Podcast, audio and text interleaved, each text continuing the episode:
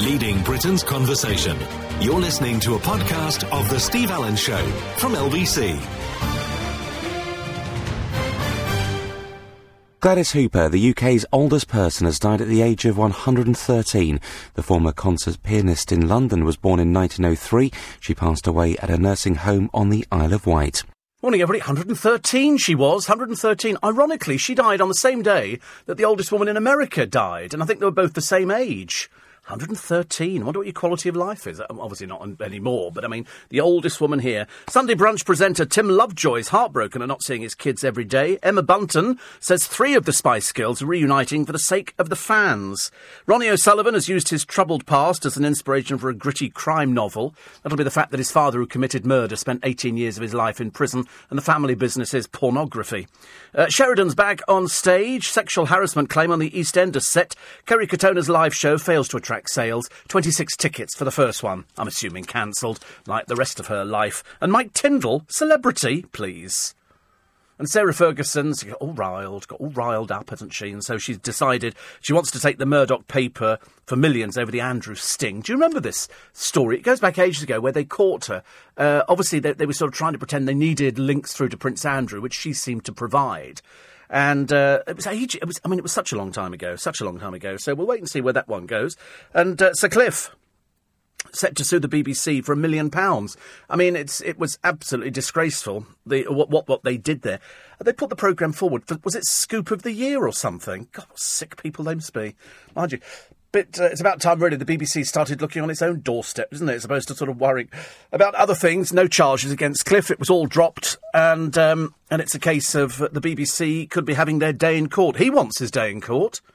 As I say, on one of it, they were sort of they said, "Oh, just wait, wait, wait till we get the cameras there, so we can see people going in." What?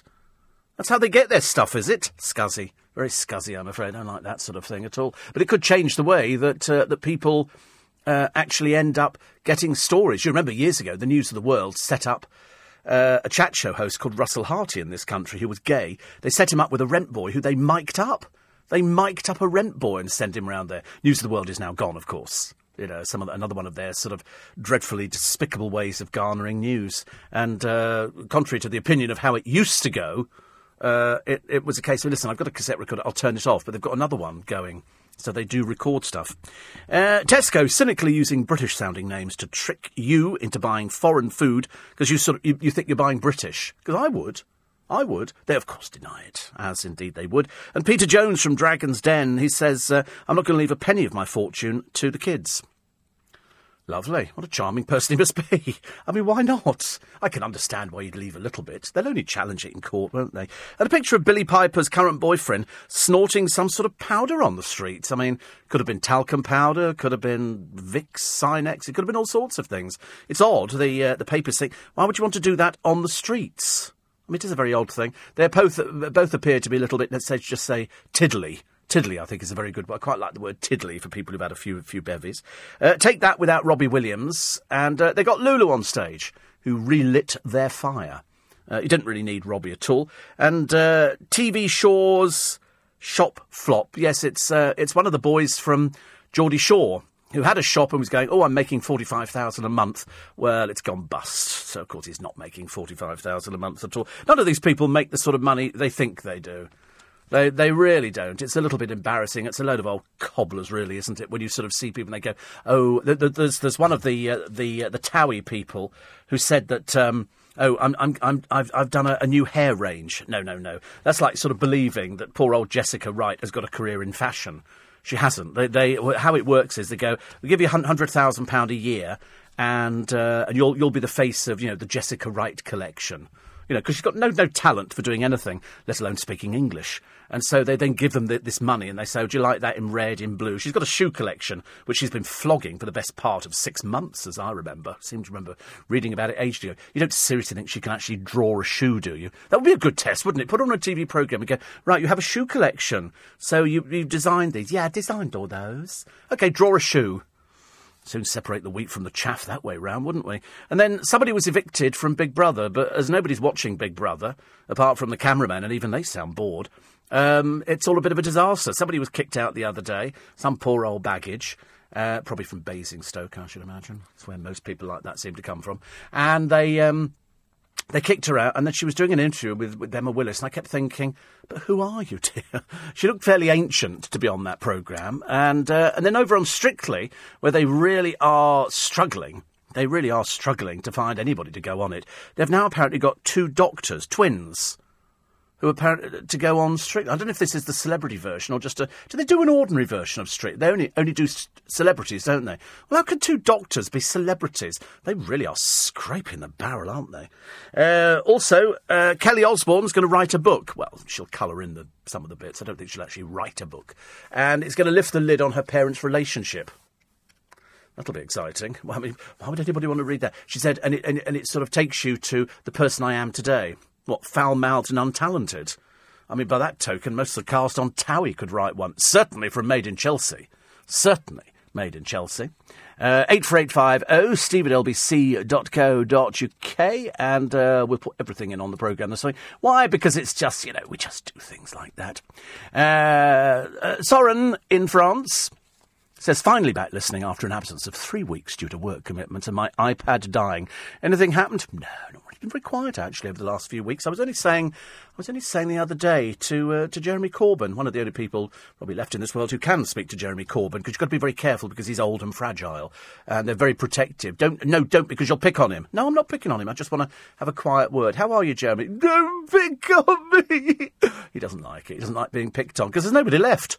There's nobody left. I don't think there's anybody in the Conservative Party. There's a couple of arguing women about who's got children, who hasn't got children, who's going to have more in common with people.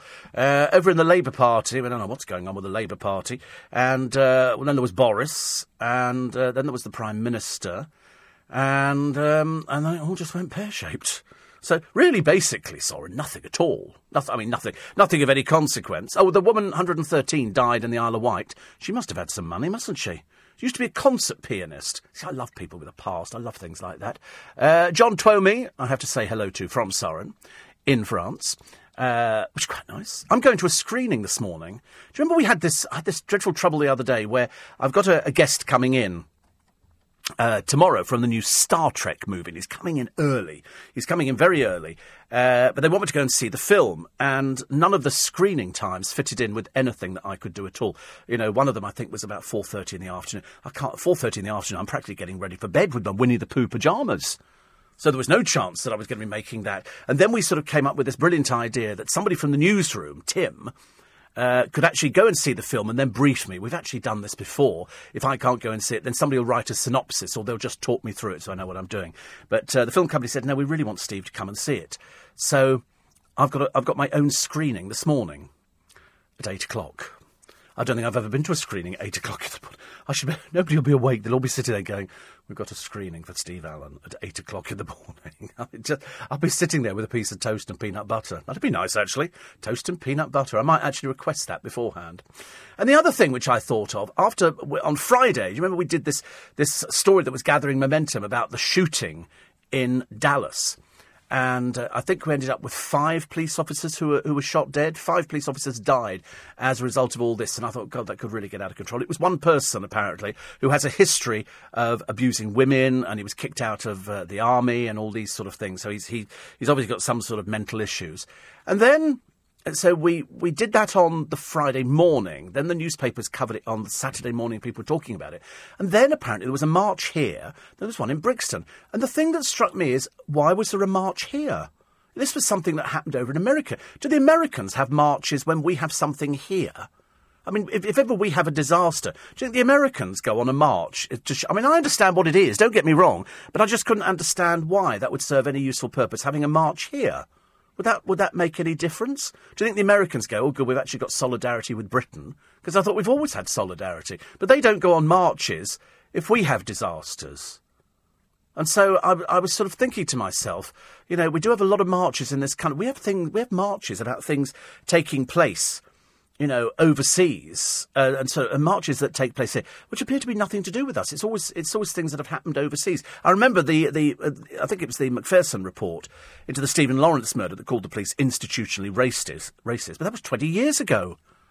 Twenty years ago, we now have we have black police officers, we have Asian police. I heard somebody the other day defining it must have been on LBC's breakfast yesterday, defining racism and this uh, guy came on. I think he was he was Asian, and he said he said you get people who don't like everywhere you go. People don't like people. So obviously, to a degree, we're obviously all racist.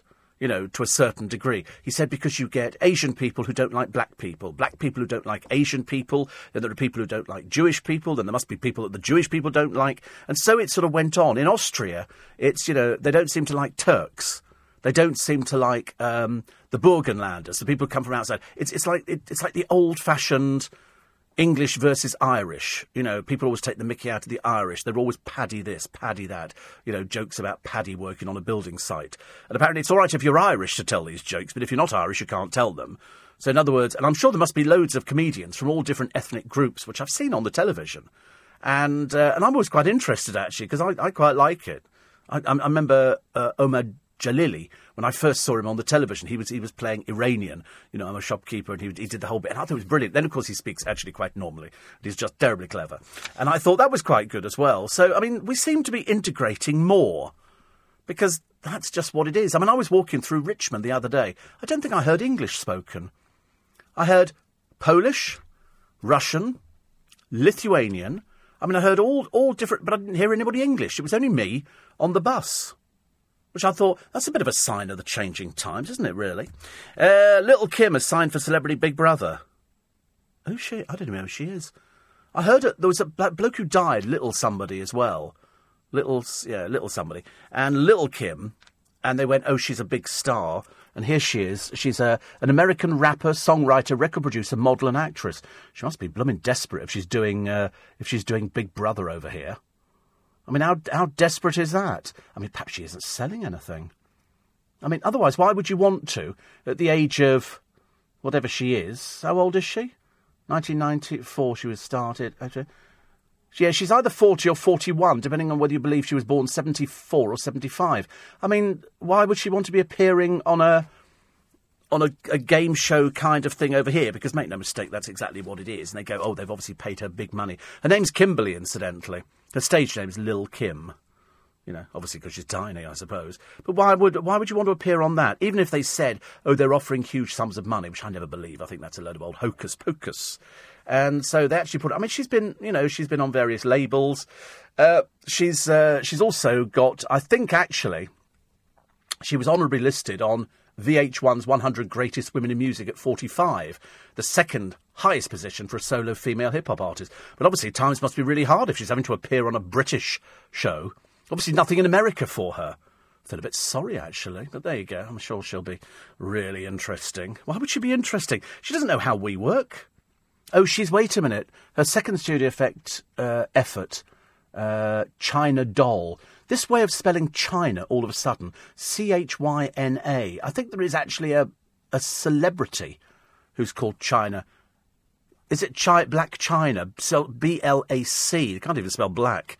And then China, C H Y N A. It's all very odd, isn't it? Only the Americans have this peculiar spelling peculiar spelling of lots and lots of different things. But anyway, so if she comes over here, we're all going to be going, oh, right, who are you? Because none of the people in the house, I mean, because I can, I'll predict it now, shall I? Okay, there'll be at least two homosexuals in there. There'll be one gobby ex page three has been. There'll be somebody from a reality show. Uh, there'll probably be there'll be a, a, few few ethnic people just to sort of balance it up. It's so patronising, really. It's like the celebrity. It's like it's like the Bake Off. You've got to wait a minute. Have, have we, we found a black lesbian, have we? Fantastic, fantastic. They get quite excited about this. And the same over in Celebrity Big Brother, when, when they try and find people, you know, because they're looking for something. They always find stereotypical homosexuals. They always manage to find them. I've seen them over the years. Poor little Brian, there was a career that went nowhere.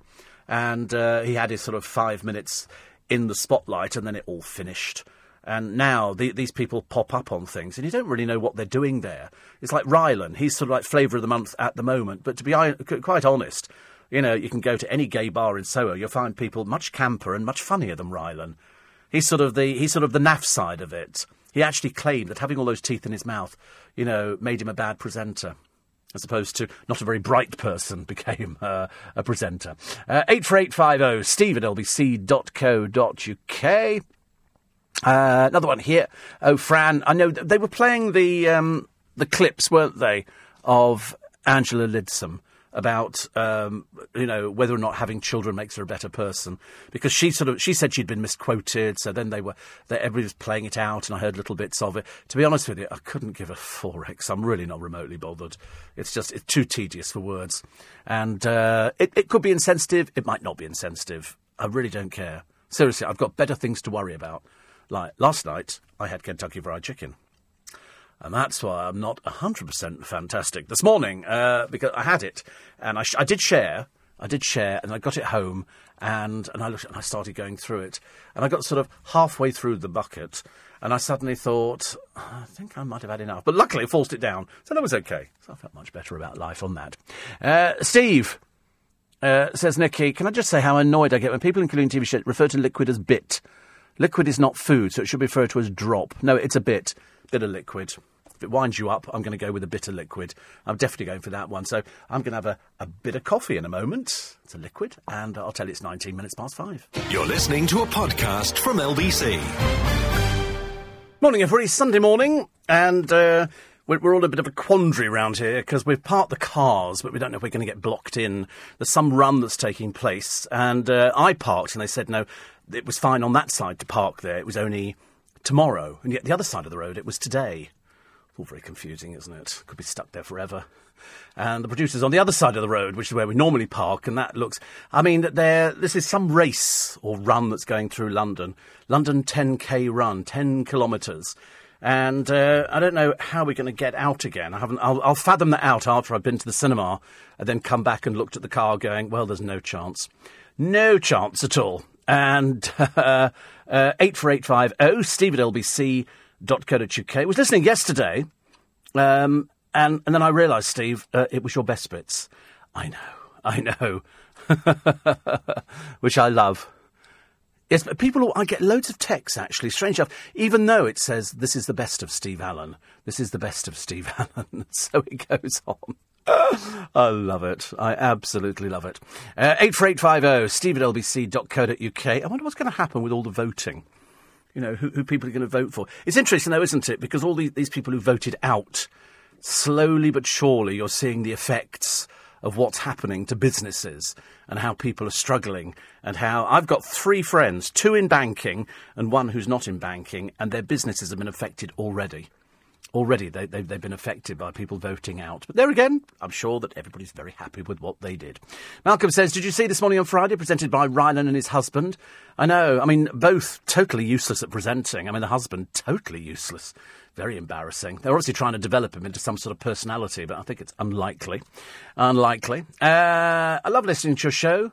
And uh, I'll be going out jogging, says uh, Martina in Croydon. Is that another word for mugging? In Croydon. We did, we did, a, we did a lovely thing the other day. It was so funny. We did a thing on Basingstoke. We decided to take the mickey out of Basingstoke for the morning, which was very popular, very, very popular. And then we decided to have a go at BBC Local Radio and uh, BBC Radio Breton, BBC Radio Penge, and all these other places. And somebody wrote to me and went, I'll have you know, lots of elderly people rely on local radio. I thought, well, they need to get a life. Seriously, they need to get a life if you're worried about that. There was a talk a while ago of closing them all down because they're a terrible waste of money. You don't need to have local radio now. You really don't. I mean, local radio is so dated, so dated. Because all they do is the farming news and a few other things, and the local vicar comes in, and somebody runs a playgroup on Thursday and Fridays. And that's about it. You know, you could probably make a very good Victoria Wood sketch out of BBC local radio. Close it down, I think. Close it down. And of course, it's uh, it's tennis today. All very, very exciting. I noticed Prince Andrew, really busy member of the royal family, very busy doing nothing, uh, went down there. And uh, a few other people. I think Cliff went the other day as well. And then other people went. I think Beyonce went. She went down there. And so we've got, I'm assuming, is, is today the final at the tennis? Today's the final. And who are we putting our money on? Is it either Federer or is it. Federer's out, is he? Oh, Lord, there you go. Oh, right. Andy Murray versus Milos Raonic. Murray's the favourite. Oh, well, I'm going to go for Raonic then. I mean, just to be controversial and different. Why not? Because then if it, if it works out that way, it's fine. Because the only reason I want I, I, can't bear Andy Murray is that ghastly mother. She turns up everywhere, doesn't she? Little Miss grabs some money. Little Miss grabs some money. So uh, she'll be there as well. Very boring person, very dull. Uh, 84850. Uh, Steve, I'm horrified. No jogging, not, not mugging. It's Croydon. You don't need to fool me. I know what goes on in Croydon. I've read the reports. Uh, another one here, and uh, 84850, steve at lbc.co.uk. I do want to go through the, uh, the papers because there's some very odd stories in the papers today, uh, including a woman sacked from a, uh, a funeral director's for refusing to polish the coffin of a paedophile. Uh, replica football shirts up to £45 for a child. £45 you know, for a child. And then um, Kelly Osbourne, who's actually writing this uh, this book uh, on her parents' marriage, and you think, don't you think her parents should write it on her parents' marriage? And uh, another one here, who's actually a regular listener to this uh, program, completely regular because I've got his uh, his name's uh, Jays or perhaps it's Jay Z, or perhaps he's just got a few screws loose. He knows exactly who I am because he's written to me before, and then he goes, Who is this moron on the graveyard shift? He says, Envious of everyone. Um, I don't think so. Have we done, have we done envy yet this morning? Dear me, if you, if you saw my bank account, we wouldn't be jealous of anybody at all. So I'm going to put you out of your misery. So you'll have to go and buy another phone. Okay, now, bye. And love doing that. I get people writing going, fantastic. It's only because they're a bit simple. Very simple. And uh, Marilyn says, uh, I put blueberries, raspberries, strawberries in a sundae glass with double cream and aero mint balls, about seven of them, and, uh, and then jazz it up. Oh, aero mint balls. What in God's name are they? They sound very exciting. And you, you would actually waste those with blueberries, raspberries, and strawberries in a sundae glass. Yeah, I know. They're just little balls. I remember once somebody did, and I think it was the early stages. Do you remember of Come Dine With Me, where they went round to somebody's house, and they went round to this house, which, to be honest with you, you know, I wouldn't have eaten there. It needed a hygiene certificate. It looked disgusting. And their idea of a dessert was ice cream with Maltesers. I mean, seriously, they were seriously dumb. I mean, now at least it's it's progressed beyond there, and you get people who can actually cook. And then you sort of you get, you get other people who go on there and they go, I can't eat that. And you think, well, it's a food program. Whole idea is you're supposed to be, you know, enjoying somebody else's food and try. Well, I can't eat that. And they sit there, these you know, these waste of spaces. I love them actually, and. Um, my local BBC station a few years ago, Steve, decided to have locals from every town to read out the names in their accent. All I remember was Basingstoke. Yes, it's a ghastly place. It really is. Oh, I think that's where they send criminals to die. I'm convinced they all go there. They go, You're going to Basingstoke. No, I don't want to go to Basingstoke. I wanted to go to Hendon. And you can't. You have to go to Basingstoke. We love it. Actually, if you if you get the uh, the podcast, the best of yesterday, You'll get loads on Basingstoke. We had a, we had a real good go at it. It was fantastic. I love things like that because you always get some sad person who writes in. I live in Basingstoke. I think you find it's a very nice place indeed. I've lived here for many years now, and I am. And, and, and in this particular case, it was somebody that we called Anne because we thought that was quite funny. We, we imagine Anne was a curtain twitcher. She's never listening to this programme ever again. Of course, she's a compulsive liar as well, because we know she's still listening. But it's a case of she's sort of curtain twitching. How dare you? A lot of people from London come down to Basingstoke. No, they don't. No, they don't. They go down there to try and retrie- retrieve stolen property. That's what they do. Sharon says, Why didn't Prince Andrew clap Andy Murray's win? I've got no idea. I didn't see it. I just remember seeing a picture of him, and uh, I remember thinking, Oh, there's Prince Andrew. Busy, busy, busy. And, uh, and I, after that, I kind of lost the will to live. So I was quite interested in the fact that Sarah Ferguson, who is debt ridden. I mean, she's she's flogging at the moment food mixers in America because she's real class. Uh, she's going to take the Murdoch papers for millions over the Andrew sting. You must remember it because it, um, it, it sort of cropped up. Must be a few years ago, actually. Now I can't remember which, which paper is actually doing it. Uh, the sex-crazed assassin is the one from yesterday, the Dallas cop killer. He wanted to kill anybody white, basically. If they were a policeman, it was a bit of a bonus. Uh, so that's on the front page of that paper. Um, there's a one here. There's a, a mum of twelve Mel Edwards, who is spared jail. She swindled £154,000 in benefits. She's a thieving old toe rag. She pretended to be single, but her husband Brian lives with her. 154,000. Look at the state of that. My God, you're vile. Mum of 12, perhaps less time lying on your back, dear, and more time getting out there getting a job. That would be nice, wouldn't it? But unlikely. And poor old Kerry Coke Toner. Nobody but nobody's going to fork out money to see her. 26 tickets for her one woman theatre show. And uh, it was going to be in Melton Mowbray. £20, and she sold 26 tickets. I don't know how many the venue holds. Uh, they do hope that uh, a source said she needs the tour to be a success. Who's interested? I'm sorry, stupid woman shoves Arthur Colombia up her nose, tells her kids about it, and ends up just having children to fund a pathetically useless lifestyle. There you go, I've done the show for you. What else is there? There's nothing else. You know, married Brian McFadden, had children. End of story. There is no story. There is no talent. She wasn't with Atomic Kitten when they had their uh, their hit singles, and she's never managed to do anything. She's just a, a, sad, lonely drunk some of the time, and the rest of the time she's trying to find a way of making money, and this isn't working either.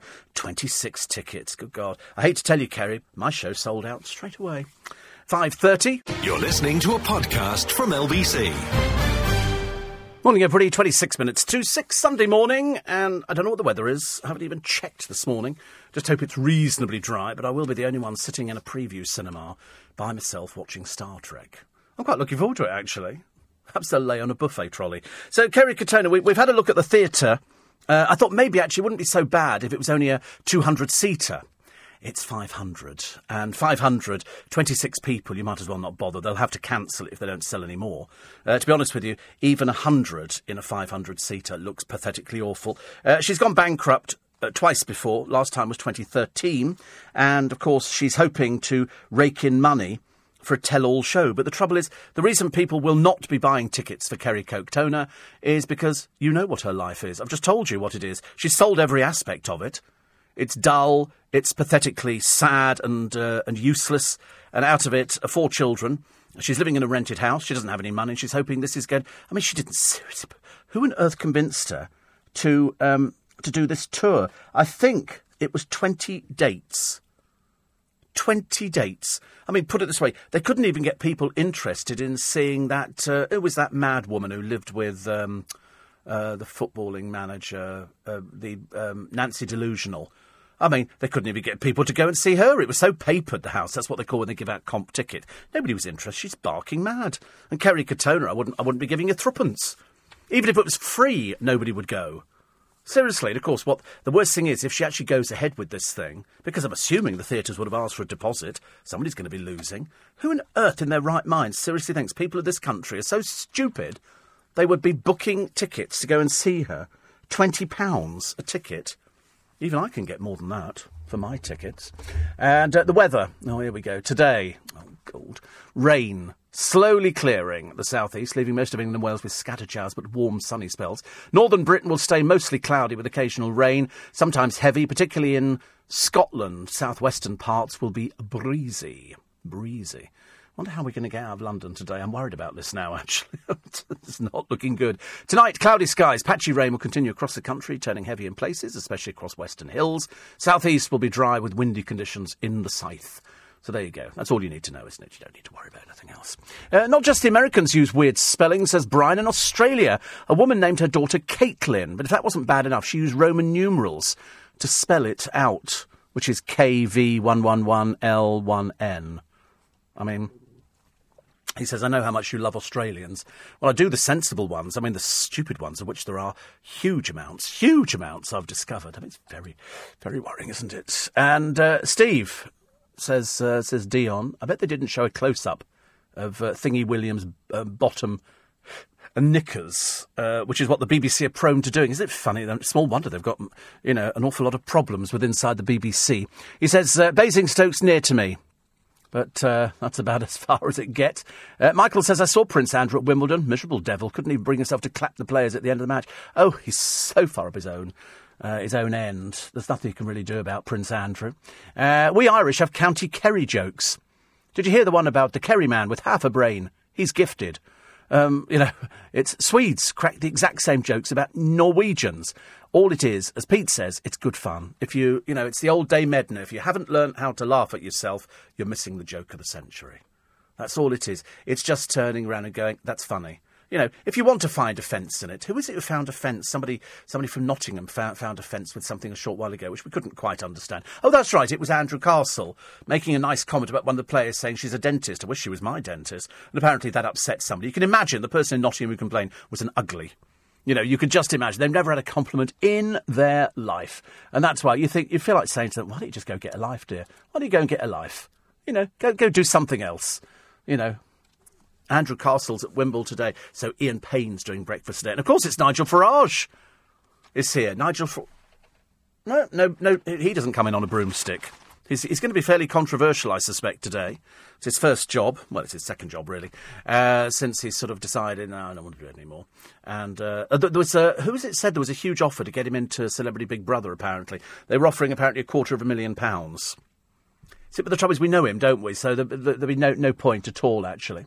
Uh, Sharon says, because of this run thing, will I be able to get to Covent Garden by car, or will I have to get a train? I've got no idea. I've really got no idea. I mean, I'm, I'm as confused as the next person. I've parked where I normally park. How are we going to get out? I've got no idea. I mean, I'm hoping it's going to be okay. I'm hoping they're all going to be running and they go, come on, where's your car through, Stephen? All the police be, come on, Steve, get the car through. And I'm going, thank you, thank you. After I've been to the, uh, after I've been to my screening today, which is lovely. Um, what else do we have in the papers? Oh, yes, uh, Chris Evans hit by another new blow. Hit by another new blow. This time, we think that John Revell is going to be writing a book uh, telling all about the dark side because he was the one who said before you have to uh, you have to sort of watch him because he blows up and things like that. But of course, everybody blows up, don't they? Everybody has, you know, that moment where you do it. I'm assuming that Chris Evans is exactly the same as everybody else. Exactly the same as everybody else. So if John Revell writes this book, this could blow it wide apart. Uh, one of the columnists today, Carole Malone, who was on LBC yesterday talking about the papers, was saying in, in her column today, you know, he thinks it's very funny getting his bits out and waving them at people. She said, it's not funny. It's not funny. It's bullying. I'm just looking at this, this London run. Right, where are we? Oh, you can't get out, can you? Oh, Lord. They're coming down Lower Regent Street. Wait a minute. Actually, I might be able to. I might be able to. I'm not entirely convinced. Yeah, might have oh Lord, you might be sleeping in the car. Where are they going to then? They seem to be going all the way down, don't they? Past past Downing Street. Uh, there's Trafalgar Square.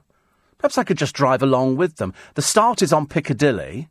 So Constitution, oh, Constitution Hill's okay, isn't it? That's quite quiet. Perhaps, oh no, they're actually, oh, they're running from Piccadilly. Actually, they miss, they miss Buckingham Palace. So perhaps I could go down there and do that way. I could do the Mall, but you can't drive down the Mall anyway on a Sunday. Oh, boo. Actually, I might be okay. Birdcage Walk is okay. I could go down there. I think I might be all right, actually. I think it's just where I think it's where you are. I think it's where you are. You might be there all day. You're working tomorrow? Oh dear, that might be a difficult one where you are. Did it not have any signs up? No. Well, you might be. Might be all right then, mightn't you? You know when they took the minis down the steps in that film, you could drive down the steps onto the Mall, and you have a mini. You could do that. This is a. You could go down there that way. That'd be quite a good thing, wouldn't it? I think I might better go round Trafalgar Square because I don't think. Wait, I'm having a look. Oh no, they seem to go round Trafalgar Square. Yeah, I think I, I'm going to go down. I don't know where I'm going to go actually. I'm really not sure. I'm looking at St James's Palace, and that's where they seem to go round, and then Trafalgar Square. They seem to be coming past here, don't they? Up this road here? Oh, God. What are they running for? Are they running for any specific charity or they're just running to disrupt us? Dif- different charity. They always do it, don't they? Every year, I seem to remember this one. Bloody pain. Trying to be generous about it, going, it's for charity. But at the same time, I'm thinking, listen, I've got to go and sit in a cinema. I don't have to come out and somebody go, well, you can't move your car till three. I'm going to go, well, it doesn't say that. It doesn't say that on any of the things. Oh, poo sticks, honestly. Never mind, we'll worry about it later. I'm sure that the police officers are going to be listening at the moment and going, We'll get you out, Steve. Don't you worry. Don't you worry. Uh, so, Chris Evans, uh, rocked by this tell all book from John Revell. Um, he's seen the bright side and the dark side of Chris Evans. He knows everything about him. And, uh, but then you know, if you delve into anybody's life, you're going to find good side and bad side, aren't you? I don't think. It... Will you read it? Too blooming true, yeah. Because I remember when they actually got the money.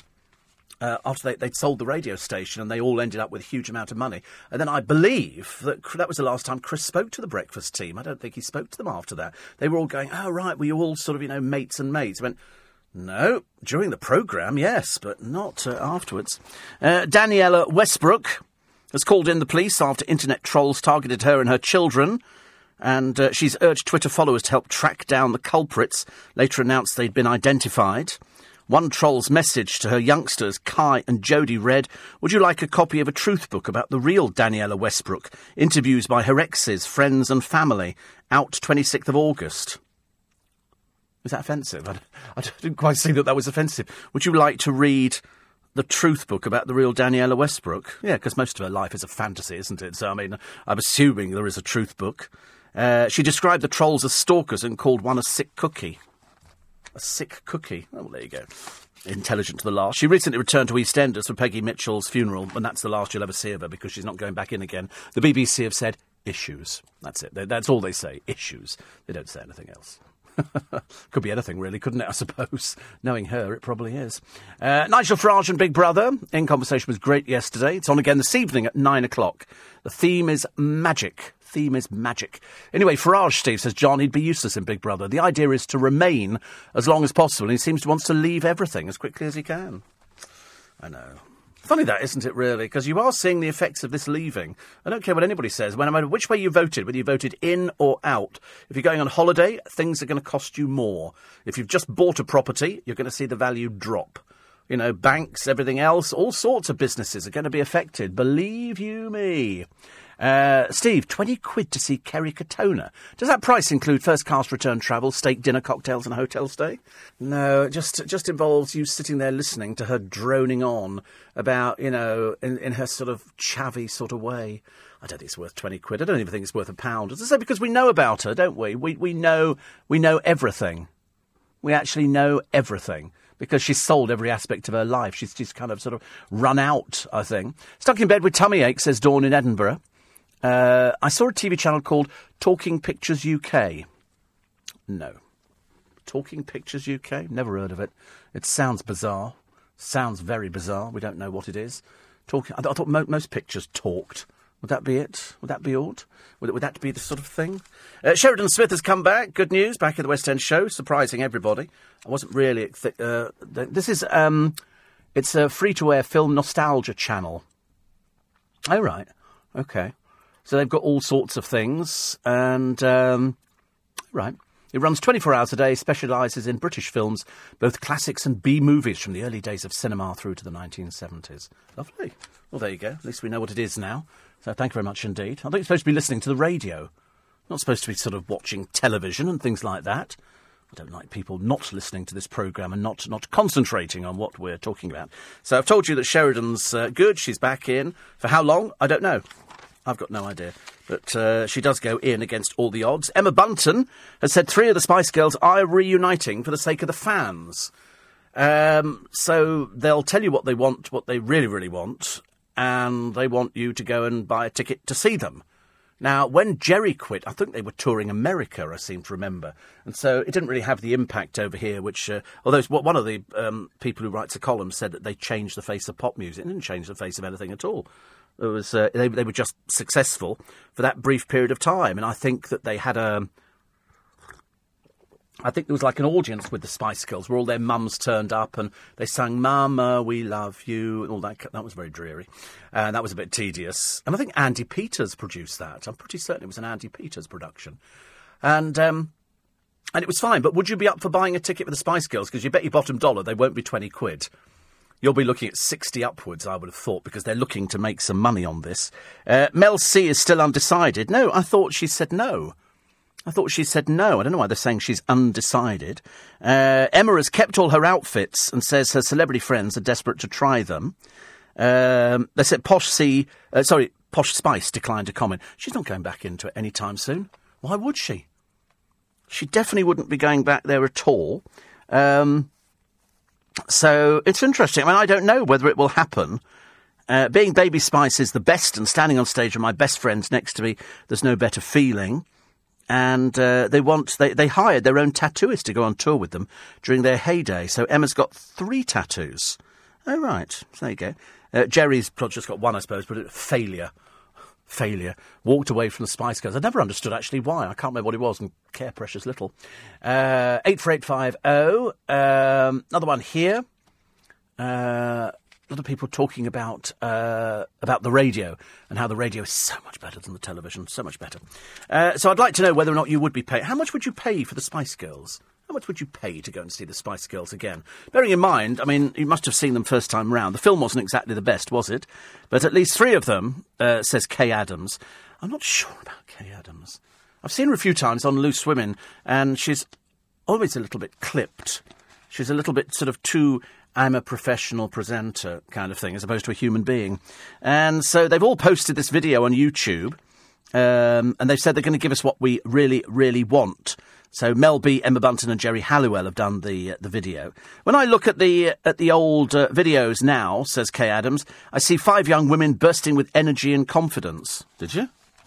I've been looking at the different videos. I just saw them doing through a, a dance routine. Although somebody did make me laugh the other. Who, was, who made me laugh? It was somebody talking about Emma Bunton, saying that she looked like the one who didn't know the dance routines and hadn't learnt them and was just watching. Of course, I mean they did reunite for the Olympic closing ceremony four years ago, coming uh, in on that London taxi. Remember that one? I thought that was quite good. Whether or not that was the uh, the thing, and of course, were they actually singing? Don't know. Don't know. Difficult to tell, actually. Difficult to tell. But they all look good. They came back for that. Is there enough interest in them doing a big?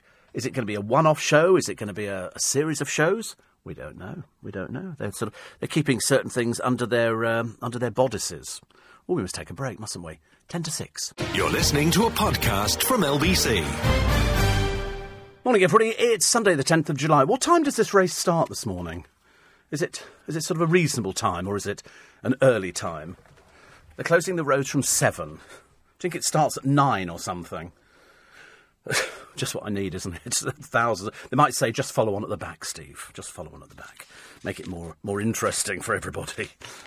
we think it could be about nine o'clock. There's a woman here who's got enormous bosoms. 60 HH.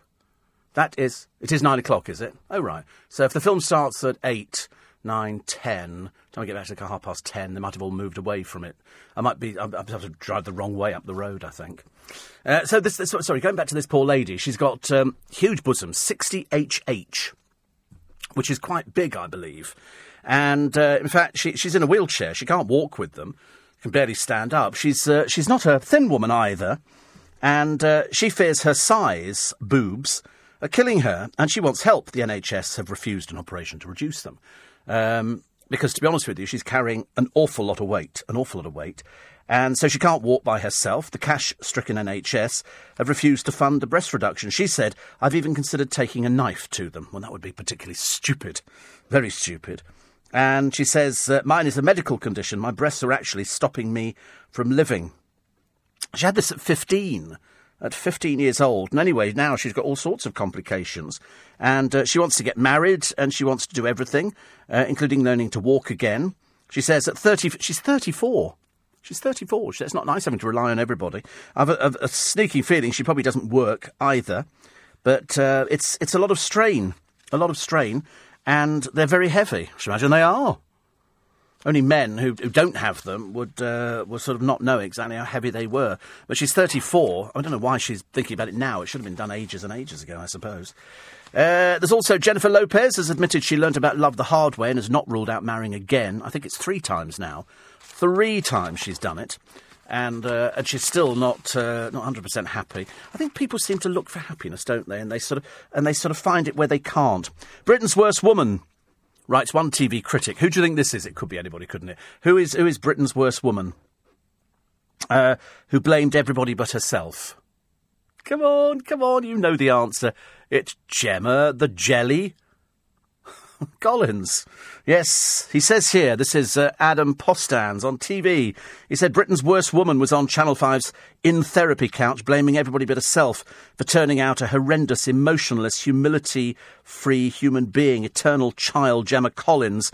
I ran up 14 grand on a credit card. It's not my fault because I was given everything. I didn't really know the value of money. She's ultimately the most stupid person you'll ever see. Really. Look, it's not my fault because every Saturday we would go up to London. I would have clothes, shoes, but my salary didn't cover the things that I wanted. It's their fault, innit? It's not mine. I mean, really, that's the, that's the mentality you're dealing with. Somebody who is so dumb, somebody who is so stupid, somebody who is so thick that they end up going on a programme where we just laugh at them even more.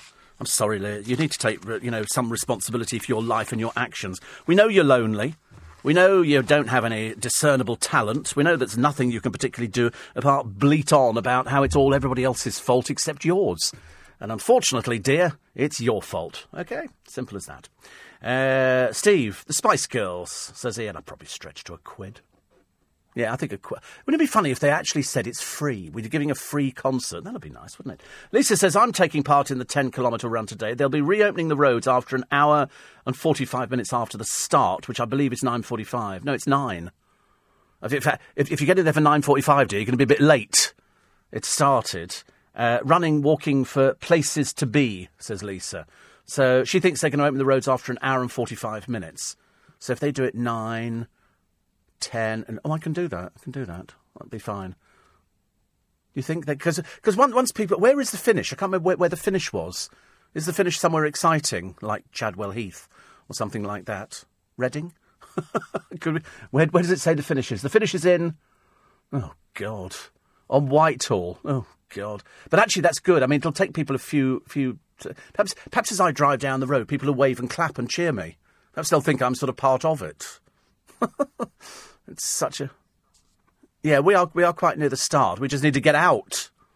Oh, I don't like any disruption. Not on a Sunday. Sunday's my sort of doing doing nothing kind of a day. Now this way, the poor producer he thinks he's going to be sleeping in the car. In fact, if the car's even there, it could have been lifted on the back of a truck by now and taken away. With the oh dear, that would be awful. Luckily, I'll be sitting in a cinema, so I won't. I'm going to ignore his phone calls. I don't don't hear pick up the phone. Car's gone.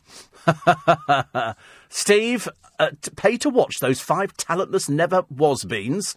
You couldn't pay me enough money to watch such dross. Oh, not a fan then, obviously.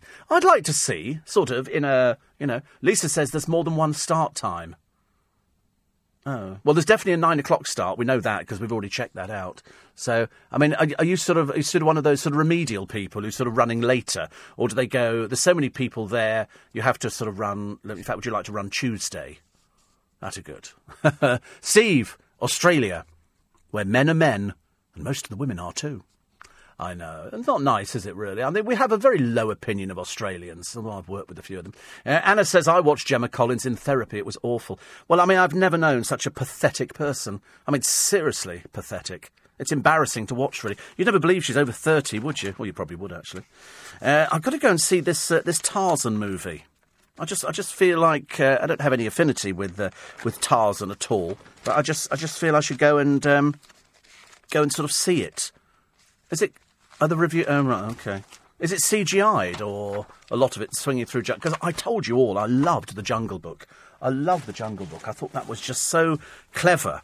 I mean, it really was so, so clever. My friends at the CAA, which is the Concert Artists Association, of which I've been a life member for the best part of, oh, crikey, 30 years, 35 years. I went down there a long, long time ago. Uh, lovely people like Pammy Cundell, came from there, from Dad's Army, and loads of other famous people. And it was the uh, it then became the club for acts and artists, and they have a thriving membership.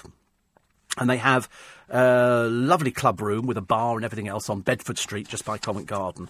And I've not been in there for donkey's years. I mean, seriously, donkey's years. I just don't have the, the time. I would love to. At one point, they asked if I wanted to be president. They did approach me, and I said I'd love to, but I can't. I just can't devote the time to it. That was years ago, and Roy Hudd is the president. But the nice thing is that at the uh, the end, they always say news of members in brief, and I get the top one.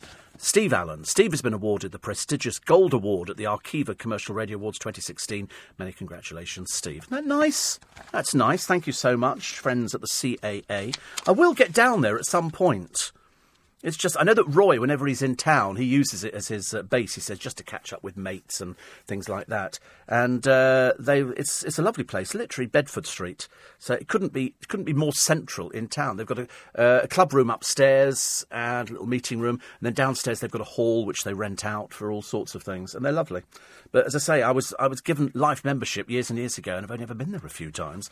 I used to drink quite a lot. Well, I mean, well, I say you should drink quite a lot in there. Sorry, should have actually corrected myself on that one. Uh, the person who nominated Clement Freud for the knighthood is being kept secret. They've decided not to release that name.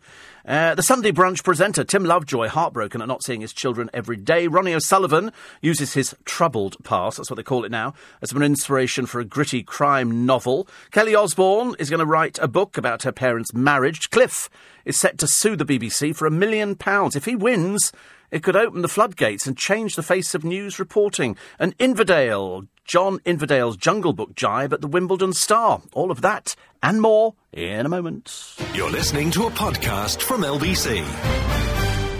Morning, everybody. Tarzan's 3D in the review, Steve. Not great.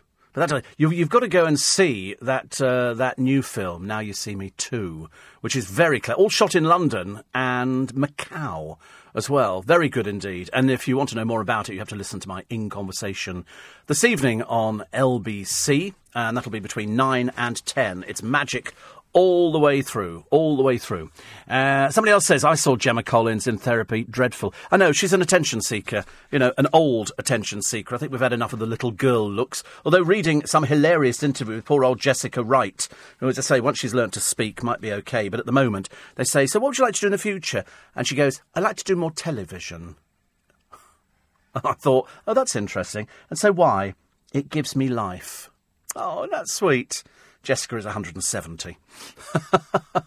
like things like that.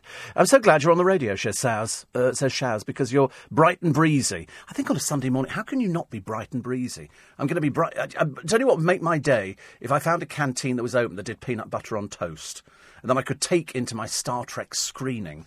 Uh, my private Star Trek screening. As far as I know, there's nobody else there apart from me which I'm looking forward to. I don't know. I don't know how they're justifying this. Honestly, some poor soul has got to get up this morning and go. We're doing the screening at what time? Eight o'clock for who? Steve Allen. Oh, blimey! Must be very important if the uh, if the film company are opening up the screening rooms at eight o'clock for me. Of course, I'll probably get there. There'll be 300 children or something. I'll be sandwiched in the middle of it. Uh, I do. I did recommend the Jungle Book because I went to see the Jungle Book at a private screening, and I thought that was fantastic. I thought that was really fantastic. I thought it was so clever when you consider that the only thing real in it is the boy. The rest of it, everything, is is just CGI'd and so clever, so so clever. I mean, I was in awe of it. I really was. Uh, what else we got here? Quickly, let's find some more of your uh, texts and uh, emails this morning and get through them. Uh, Brian's in Bangkok. And uh, the worst pun of the day from the Mail Online: green light for vicars in jeans as synod decide clergy's robes are surplus to requirements. You get that one? No, you see, you'd, you'd have to be a churchgoer to know because a surplice is what you wear. It goes over the top of your cassock. So you wear your cassock, and then that white thing that goes over the top is your surplice. So surplus to requirements. Thank you, uh, Brian. I had to explain that to the producer because he was not obviously a choir boy, although he looks though he, he could have been a choir boy. Were you never a choir boy in church? Oh, that's why you wouldn't know it. I was a choir boy. Do you know what, do you know what a hassock is? No, that's what you kneel on. That's what you kneel generally knitted by quite nice people, actually. Uh, so that was very good indeed. And um, uh, Philip, yes, I hope so too. I hope so too. I, th- I think he, well, he will. He will. He said he wants his day in court. This is Cliff Richard. He wants his, his day in court. Because what happened to him was absolutely unbelievable. You know, they were sort of they were probing inside his flat. With what authority are the, are the BBC allowed to do that? Are they allowed to stick cameras into your flats? I didn't realise that actually. And I tell you what, I couldn't find the other day, and we got it the other. I forgot to write it down. That link to those Tommy Bahama shirts. We've lost it now, haven't we? Yes, go on. Just, just, just admit you lost it because I can't remember what, what day it was. So if the person who very kindly sent me the link to the Tommy Bahama shirts in this country, then I'll I'd be quite quite grateful for it to send it to me here as well. Thank you, John, for the uh, the route for the 10k event. Um, I'm really not looking forward to this. I just want to get out of London. You know, when you've been in London and I, you found it. Have you found it? Oh, well done. Can you send it to me to my email address? Thank you. Because we were having trouble buying Tommy Bahama shirts. And uh, then a few people, very kind people, sent me different links in, and I was I was very very grateful for them. And then I I got in, I thought, oh, I must do that, and I thought, oh, I didn't write it down, forgot to do it. Anyway, uh, a good morning from a warm and sunny Vienna, thirty-one degrees. My friend Paul is going off today with uh, with his lovely girlfriend Mel uh, to Rome, and I said to him, "It's uh, she, she bought it for him for his 50th birthday. And, um, and so I said, right, I said, well, remember one thing in Rome. It's very, very hot. Now I've just heard from Paul Hollingdale that it's 31 degrees in Vienna. See, I mean, that I cannot. I spend most of my time, Paul, underground on the U-Bahn, hiding away from it. I don't do heat, and, and the older I get, the, the more I don't do heat. And as I pointed out on Friday, uh, I did heat when I was a child. We grew up in, you know, hot countries. Egypt, Hong Kong, places like that. Very hot. Yorkshire, not so hot. Uh, and now I can't do heat at all. In fact, I, I feel dreadful. I burnt the top of my head the other day and it started scabbing. So I feel even worse. It's horrible, horrid. I don't like things. I, I touched this morning. Oh my God, what's going on? My skin is peeling away from my body. Not so nice. So uh, I said to Paul and his girlfriend, I said, it's going to be hot. You'll need to drink loads of water. Take water with you everywhere you go because it's so hot. But uh, a new parking problem, says Paul. I was intrigued to hear about your parking problems in central London and wondering what it's costing you. Well, uh, here, he says, uh, in the city, in Vienna, a new parking scheme was introduced this summer whereby resident drivers are being charged 400 euros. That's around £340 per annum parking fees, seven quid a week. God blimey, I wish, I wish it was so cheap to park here. I parked the other day, Paul, in Covent Garden to go for lunch with a friend, £16 the parking. Seven pounds a week. I'm moving to Vienna. In fact, it's easier for me to park the uh, the car in Vienna and come back here. Uh, a uh, little bit too hot over in Granada. My friend Chris uh, Lowry, who's near uh, where is he? He's, well, he's in Spain. He's in he's in Granada. And today they've got 41 degrees. 41 degrees. Oh my God, I couldn't do that. In fact, all this um, tomorrow it's a bit cooler. 38 degrees. 38 degrees. Wow. Oh, that's way too hot. Way too hot. But anyway, I spoke to him the other day, actually. I think they're sort of just because they, they actually took a cat over there as well. So the cat's learned how to stay indoors. It's not stupid at all. But uh, anyway, so parking meters phased out. Seven quid a week, Paul. I tell you, that's, that's really. Oh, there's, there's the pussycat. That's Boo Boo. Look at that. Isn't that lovely? First time I've seen the flat, actually. I like the bars there. Are they, are they a flat or a prison? Are they, it, are they restrained? Look, there's bars either side. I'm not buying into just the cat being there. I think that's fooling us. Anyway, uh, parking meters phased out in Vienna. You just apply for a Stadt Wien ticket, stick it on the car, and you're covered. Bit of a problem for visitors who are directed to the municipal garages, where the charge is around three euros per hour. The scream, uh, sorry, the scheme dreamt up by the Green Party is a good earner for the council, saves money on administration. If you drive onto the autobahns, again, you pay an annual fee of around 80 euros, 70 quid. Mind you, there's still a job of trying to find a parking bay. Yesterday, I noticed there will still be a few available. Would it work in London? Well, they'd never do it for that price. Seriously, they're actually thinking next year are bringing in the charge. At the moment, I think it's £11 to drive into London uh, Monday through Saturday, and Monday through Friday. And if you have a diesel car built before 2005, you're going to be paying an extra £12.50 on top of the £11. They literally want to discourage you from it. Luckily, my, my car's a lot newer than that, and I'm not diesel anyway. Uh, but no, I mean, if, if it was £7 a week, God, blimey, we'd be cock a hoop over here. Seriously, that would be absolutely fantastic. Absolutely fantastic. And. Um, but it would never happen, actually. But nice to hear from you. Sean in Camden, um, he says, uh, Will the new Goodnight Sweetheart still be set in the 40s and 90s? All things have moved on. Who'll be playing the two wives? I don't know. It's a one off, as we discovered the other day. Uh, oh, sorry. I was just going to say, Chris has sent me in the Tommy Bahama sign. It's you, isn't it, you fool? it's me doing it again. And uh, I hope you've removed all, all traces of the blue paint, says Howard. Yeah, all right. So I was in the nude shoot in Hull. I was there. Do you see how many people they got? Thousands of people wanted to take their, their clothes off and paint themselves blue, looking like Smurfs. And then all lay down on. Have you seen the pictures? All lay down on the streets and by all the uh, memorials and everything else. It's very clever. I like that guy years ago, the artist, who used to cover buildings. Used to wrap buildings up with sort of silver or something like that, or put giant bows. He wrapped up bridges and he wrapped up, you know, huge, huge. He could wrap up Leicester Square actually quite nicely. But, uh, but the blue paint, bit of a pain in some areas, Howard, as you can imagine. Don't want to go into it now. There might be young people listening to the programme, but that's what they wanted. Everybody painted blue and uh, and all lying down or standing up and everything. Hassocks are cross stitched, not knitted, says Patricia. Richard says Amazon, the shirts are on there. No, they're not. I've had a look on there, and uh, very very poor miserly collection of Tommy Bahama shirts. Uh, no, I'm looking for the I'm looking for the for, for the proper things, the proper ones, not the uh, not the ones that appeared on on there. I, I, don't, I don't know why, actually. And uh, somebody says, Gemma Collins, what about her expensive therapist? Yes, I mean, to be honest with you, I don't think she actually learned anything. The therapist had to say to her, You're supposed to take responsibility for this. But of course, as she's, uh, as she's basically a child trapped in an old fat woman's body, there's not a lot she can do about it. David says, uh, having apologised for the war, do you think Lord Prescott now will apologise for assaulting the protester who threw an egg at him? Lord, honestly, that was ages and ages ago, wasn't it? I remember that actually. He lashed out, didn't he? Somebody threw an egg at him. And now he's admitted that uh, we were wrong. We were wrong to actually go to war. Bit late now, isn't it? Try telling 179 people late. You know, he said, and, and he actually praised Corbyn for apologising to people. Uh, front page of the Mirror today: Blair forced U.S. into an illegal war. This is what this is the uh, the John Prescott piece. Tina Malone says, I'm ready for more babies at 53. Why don't you just go away, dear, and stay away? And uh, here she is again, the attention seeking Catherine Tyldesley, who obviously goes on holiday and she's gone to Dubai and uh, she's obviously taken her own photographer with her because you'd have to be. So there's her and the uh, the husband having flogged a very boring marriage.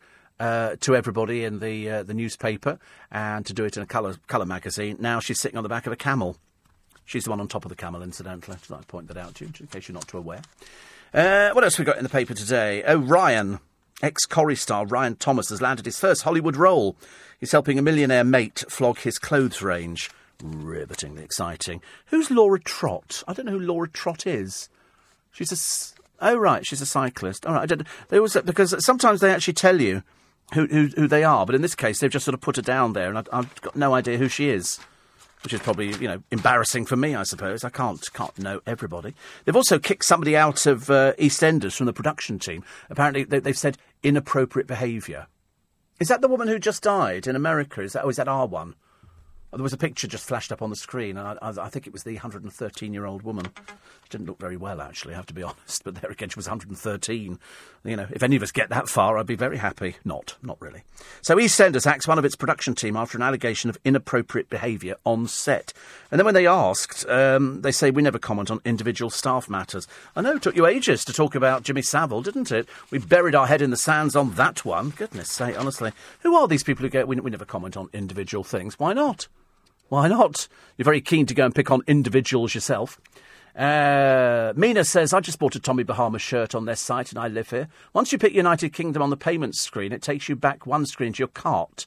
And then there's a UK flag. No, I've tried all that because I do it by PayPal. I'm beginning to wonder if it's PayPal that they don't like over there. Because I've tried it, uh, and I use PayPal for everything. Uh, seriously, I think it's brilliant. And perhaps I should try a credit card or something like that. And uh, but as I say, I can never remember which sites I go to. People end up saying you should try this site, then you should try that site. Uh, here's a picture of Lily Allen combating her anger. She's out with um, her boyfriend, who's called Daniel London. She's having therapy to cope with anger issues. What anger issues? Why would she have anger issues? She reckons the taxman's uh, making her sell her house because she owes a lot of money. Why is it that people don't realise that the taxman is there basically for your benefit? You know, if you owe tax, you have to pay it. You know, you've earned the money. It's not like you haven't earned the money. It was, you know, it's, it's the classic example of Jade Goody earning all that money with the help of various people who are booking her in for everything as she was dying. And then when she dies, the tax man take the lot because she hadn't paid any tax. You know, at least, I mean, perhaps she didn't have a proper accountant. I don't know. At least with my accountant, he says, this is how much tax you're paying. I've already had the thing in from HMRC. And then at the end of this month, I'll have to pay the tax. But then I've earned the money. So I don't have any problem with things like that. Um, ITV bosses have told Paul Hollywood stardom in America will be a piece of cake if he and Mary Berry agree to walk away from the BBC. They promise they'll be big in America. I mean, listen, they're both getting on in years. Why would they want to go there? Why would they want to go to America? There's loads of people. Um, uh, Barcelona, I see, have set up a, a, campaign in support of Lionel Messi after he was found guilty of tax fraud. His father's gone to uh, to prison, and uh, he hasn't. So, no, they say neither man is expected to serve time in jail. Very odd system they have, isn't it, over there? It's uh, you've been found, found guilty. Okay, you're going to prison. No, actually, no, you won't be. And the hashtag we are all Leo Messi. That's they said it's time to show. This is from FC Barcelona. Time to show our support. He's a tax evader. Hello, he's a crook. Oh, time to show our support. What to a tax evader? I don't think so. No, take him out and hang him. That's what we have to do. It's ridiculous. Time to show our support. That's from FC Barcelona. Anyway, anybody else want to do tax evasion? I'll just go and see FC Barcelona. They'll probably set up a sort of hashtag, just giving. Love you to pieces. It's uh, just gone quarter past six. You're listening to a podcast from LBC. Your first chance since the EU referendum to put your questions to Nigel Farage. This morning from 10, only on LBC. He's here. He's live. He's going to take your phone calls. This morning on LBC. Oh my God think I need to get out of the building before the fireworks set off. Uh, well done to a person in Indiana. They won't be listening to this programme this morning because they've just won the lottery over there, which is very nice. And uh, they've just won £416 million. That's what they have in America. They have big ones. Over here, we get, you know, 120, 130. Uh, the odds were 259 million to 1 and it had rolled over so many times and they won it, which is good. Now, I think in America they operate a different system. I think the system is that uh, that's what it's worth, 416 million, but you don't ever get 416 million. If you're going to take the cash, then I think you'll probably end up with something like 200 million. And if you take the 416, it's spread over years. They pay you so much a year. They're not stupid.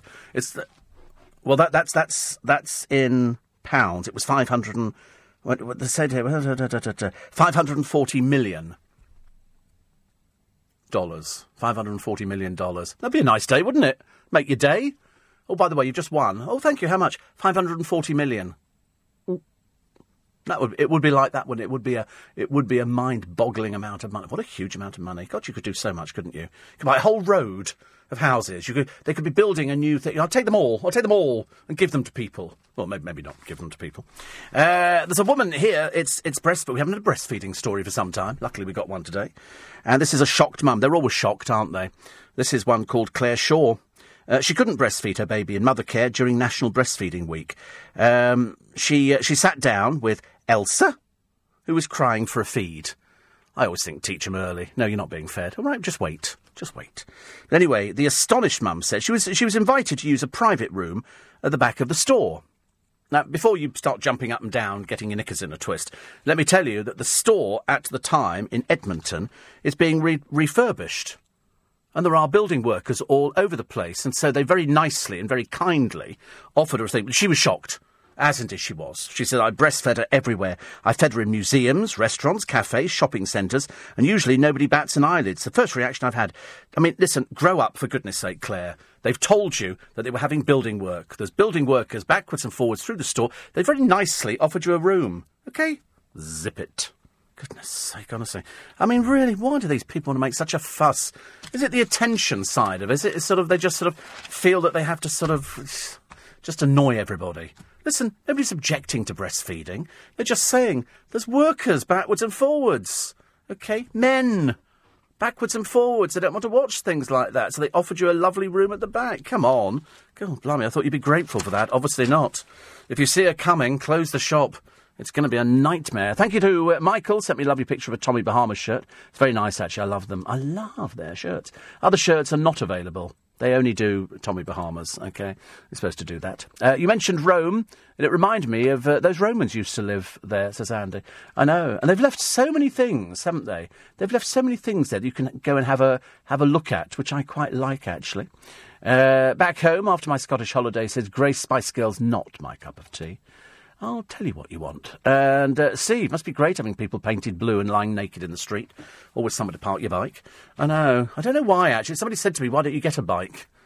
Why don't you mind your own business? If you seriously think I'm going to cycle around London, it looks dangerous enough just getting on and off buses. I couldn't actually, you know. I know there's no parking charges, but of course, guess who this come, has come from? Somebody from, from Basingstoke.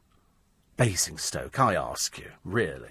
And uh, Steve, Says Fion, I'll have you know your Radio Solent is an inducement to sparkling laughter, unfamiliar to the likes of Basingstoke whilst those outside the RG21 Twilight Zone simply love your Aussie Martian accent, whilst fondly referring to the super antipodean producer in Aussie colloquial phrases of flaming, gala, blooming, uh, struth, you know, all that kind of stuff. They like that, actually. They are, they are people of few words. But, uh, but they're always fun, actually, and you can always take the mickey out of them. Uh, I'm already celebrating, says Teresa, Cliff winning his case. Well, they, have uh, the BBC have doorstepped him to ask about not doorstep. They they bumped into him at Wimbledon, and uh, and he's definitely going ahead with it.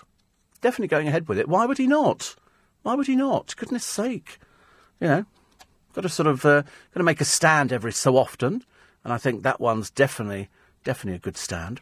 And uh, another one says here, surely the police were just doing their job. The media are like vultures. I think that's it. That's why he's suing the BBC. I think he was thinking about suing the, the police, and I'll tell you why. Because they tipped off the BBC.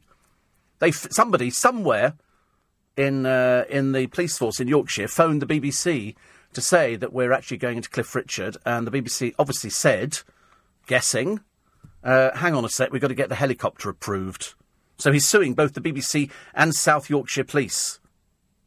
So, uh, I mean, the same force that you remember that was uh, that was involved with Hillsborough. And we all remember that disaster, don't we? Yes, so he's suing them because somebody at the police force, we don't know who it is, I'm sure they'll find out, uh, said, uh, I'll just make a phone call to Hello, BBC? South Yorkshire Police. We're just about to raid Cliff Richard's uh, place at Sunningdale. Okay, hold on a sec. How long to get the helicopter up? Okay, can you hold it just because that's what they had been saying. Because the police go, we're actually going in now. We're just letting you know. And uh, they said, no, no, wait till we've actually got, got the helicopter up. So the helicopter followed the police as they went in, driving in. Really disgraceful. Really, really disgraceful. But of course, you never find anybody at the BBC, even though they've actually apologised. You don't know who's apologised. They, they just say, oh, just. Um, is, is Bert still here?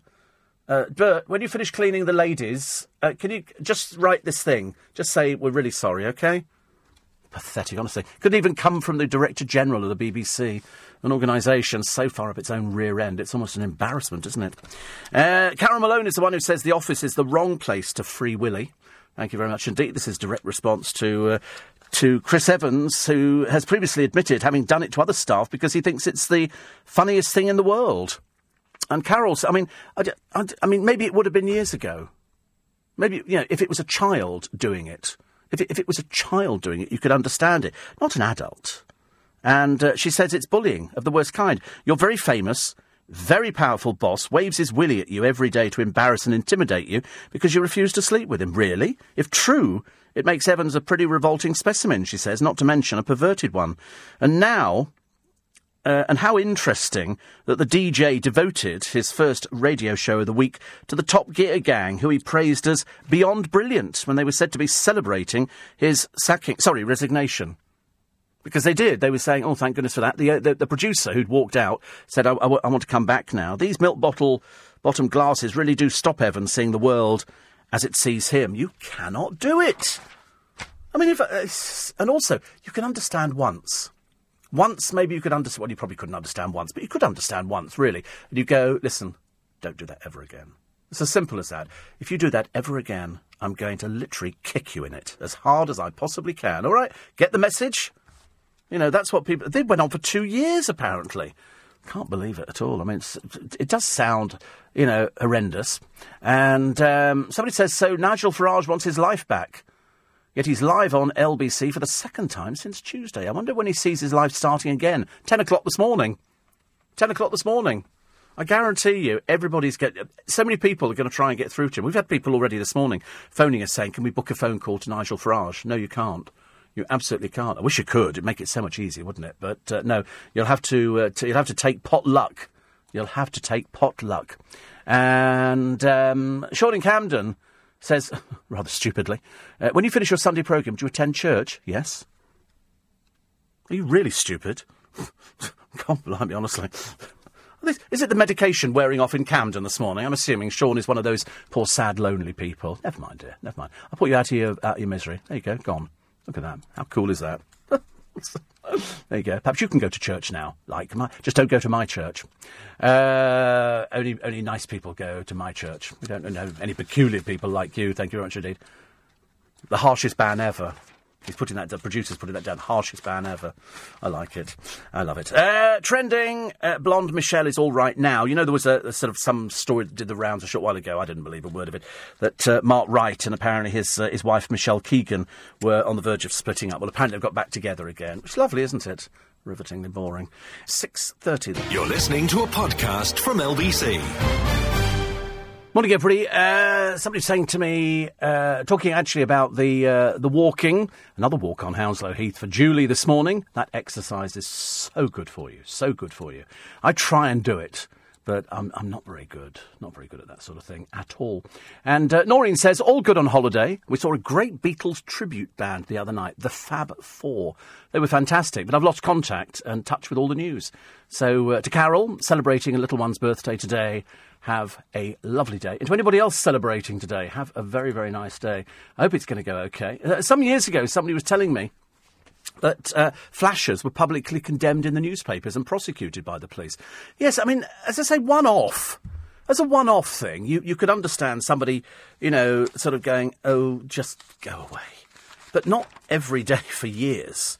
I mean, really, not every day for years. But if somebody thinks it's funny and nobody else thinks it's funny, you can't explain to somebody what's funny and what isn't funny. It's like explaining a carry on film, because there was lots of sort of flashing in that.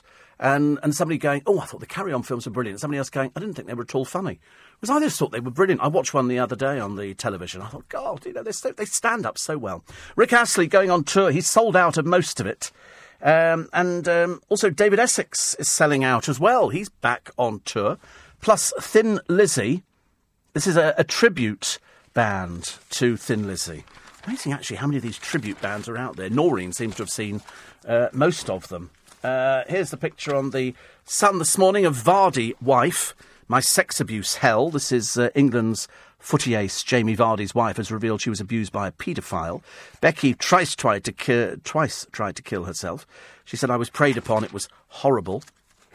And so she's done a story in the paper today. I don't know why she's done the story. I don't know why this has uh, why this has come up, uh, but it has. Um, uh, she now wants to work with charities helping abused children. She says, "What happened to me abused me uh, quite badly, quite badly." But, uh, but I don't know who the person is. I don't know who the person is. I'm trying to find out.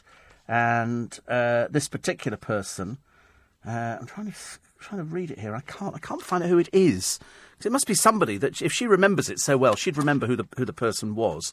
Uh, Billie Piper's boyfriend appears to be sniffing some powder out on the streets. I don't really know why, but uh, I mean, it, it could have been washing powder, so that he could clean his grubby t-shirt.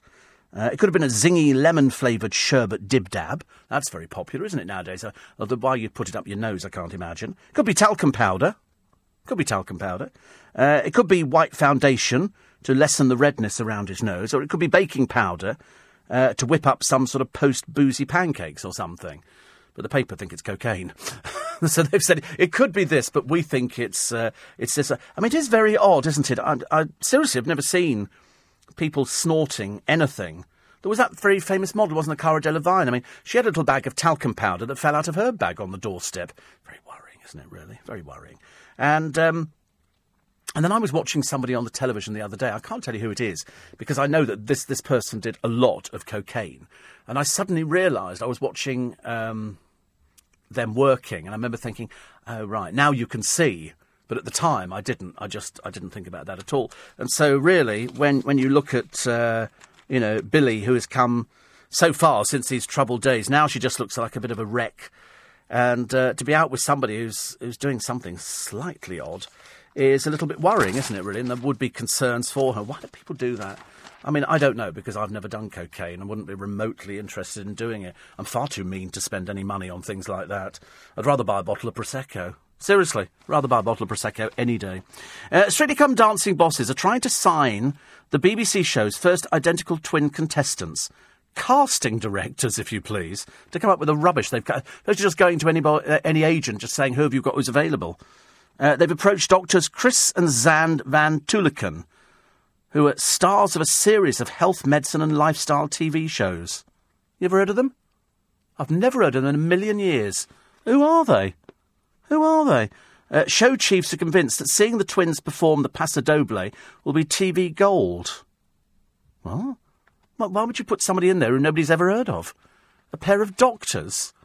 Are, they now celebrities now because they're on the television? Chris is quite on board, but Zand still needs to be persuaded, so they're pulling out all the stops to convince him. Spokesman for the brothers and the BBC had no comment. Anybody talking nowadays? I mean, you know, when you ask somebody, so, excuse me, do you have a comment? Mm-hmm. Do you have any comment? Mm. And you think to yourself, why, you know, what on earth's the matter? Imagine if you only get one of them. That'll be a bit disappointing, won't it? We've got some boring doctor who apparently does sort of a. They say that they are. Uh, Chris and Zand are intelligent, charismatic guys the audience will warm to. Well, what, as, as, opposed to the other dross that you've managed to fend on. Laura Whitmore. Dear God, I know people throwing themselves off the top of buses. Laura Bloomin' Whitmore. Who else have they got there? There was a, oh, they've got Judge Rinder. Times must be really bad. Must be really bad. Apparently, they're looking forward to a ding dong with him and Craig Revel Horwood. Why, why would there be a ding dong? The Judge Rinder will be told what to do. Oi, come here. Uh, first of all, you're not a judge. Okay, this is pretend. This is play acting on the television. You're just a barrister, dear. All right, get over yourself. Ridiculous. I was looking at you, a bullfighter who got attacked the other day by a bull. You kind of look at the size of these bulls and you think, well, good for the bull. Good for the bull. He, has he died? Did he die? Wow. There was also somebody who got caught during the bull run. Somebody got caught during, and I always get good. I can't bear the idea that in Pamplona they run the bulls through the streets, and people go there. People travel from around the world. So these terrified animals go through the streets, and people try and outrun them. Every year they manage to they manage to get somebody. And I always think bulls won. You know, all the rest of it. Um, in one place in Spain, because they're quite mad, you know, they actually set fire to the bull's horns. They tie things round and set fire to them. Really. They also push donkeys off the top of church towers. Oh, sorry. I do beg your pardon. How, how loud was that? Uh, the the, uh, the the top matador, the top matador is uh, Victor Barrio, gored to death in uh, Teruel in eastern Spain. I mean, I kind of think if you go into if if if, if you go into the bull ring, and uh, he actually got a, a, mortal blow during his performance, which was screened on television, and uh, she had been married a little while. I'd been married a little while. He's like all sort of matadors. I just don't see the purpose of bullfighting. Seriously. I do not understand it. And then if they do well, they sort of cut the animal's ears off. So whatever happens, that animal going into the ring is going to die. It's going to end up being killed. They don't do it any other way. So barbaric. So barbaric. And, uh, oh, here we go. I told you before, why do you need to actually go out there and have casting people for the Strictly? Just go and see Jonathan Shalit. Jonathan Shalit has got uh, uh, Judge Rinder, that's Rob, Robert Rinder, and uh, and he's also the agent for the Van Tulleken twins. Well, how lucky is that? How lucky, Jonathan, is that? Shalit and Levi, thank you. I knew there'd be, there'd be some link. I tell you what, I'll give you Judge Rinder. Can you take the two doctors? Because I've never heard of them. I'm supposed to have heard of most people nowadays. Tom says Basingstoke's full of core blimies from London's overspill days. Is it? Dear, how awful. Another reason for not going. Call blimey? What, Mary Poppins up on the roof? Dean says, I like Judge Rinder. He's not a judge. He's just a very silly boy who sort of play acts on the television. like that. Uh, to the parking fees, Harley Street is four ninety an hour. Oh right, right. Um, four ninety an hour. What, uh, yeah, that's about right. Actually, it's about right. It seems to be ridiculous. Imagine seven quid in, in Vienna. Seven quid in Vienna. That's the place we need to go to. That's the that's the place we need to go to. And um, dum, dum, sorry, I've lost that one. Uh, I have fun on a Sunday morning. Actually, Sunday morning's my my favourite uh, favourite time. Uh, Anita says, I know another one who had to go into the into the sin bin. I'm afraid, and. Um, A lot of people looking forward to uh, Nigel Farage this morning. People sort of getting themselves ready. You better be armed with uh, with all the uh, with all the information because he'll destroy you otherwise. There's no point in coming on, you know, only half filled. You need to make sure you've got all the information because if, if, if you don't know, it's like putting yourself up against somebody really clever. You know, once they, it's like I listened to James O'Brien destroying somebody the other week. Absolutely slaughtered this person. I was quite clever. That's why I don't bother doing phone ins. It's not my sort of thing at all. I'd rather listen to the, the people who do it properly. Uh, and here is um, shamed footballer Adam Johnson who's been allowed a visit from his daughter in prison for the first time. Paedophile Johnson was reunited with little Ayla after a ban on contact with the toddler was lifted. Uh, Wag Stacey, who stood by the 60, 60, I can't believe the amount of money these people make, £60,000 a week. £60,000 a week. That's a quarter of a million a month. A quarter of a million a... Blimey. That's over £2 million a year. Oh, grief. Anyway, and uh, uh, they've got uh, pictures here. Stacey's believed to have rekindled her relationship with the pervert. dear me. Mind you, how amazing. A photographer happened to be waiting outside to take a picture. There you go. There you go, ladies. And stranger things in heaven and earth. Uh, also, the boffins have invented a fat busting pill for Tubby Kim. This is Kim Jong Un. This is mad as a broomstick, man with funny haircut, and all the rest of it. They've invented a fat busting pill. I don't think he needs a busting pill. It needs to cut down the amount of food he's eating. He's a funny little thing, isn't he? He looks that uh, like that person in Willy Wonka and the Chocolate Factory, just got bigger and bigger and bigger, and then floated away. Which is quite good. Uh, here's a picture of um, the crowds mobbing Andy Murray. Final ticket, twenty six thousand. They're doing now, twenty six thousand pounds, and uh, somebody will, will will sort of pay for it. Did you notice the sort of security surrounding him looked like they were out of date bus drivers?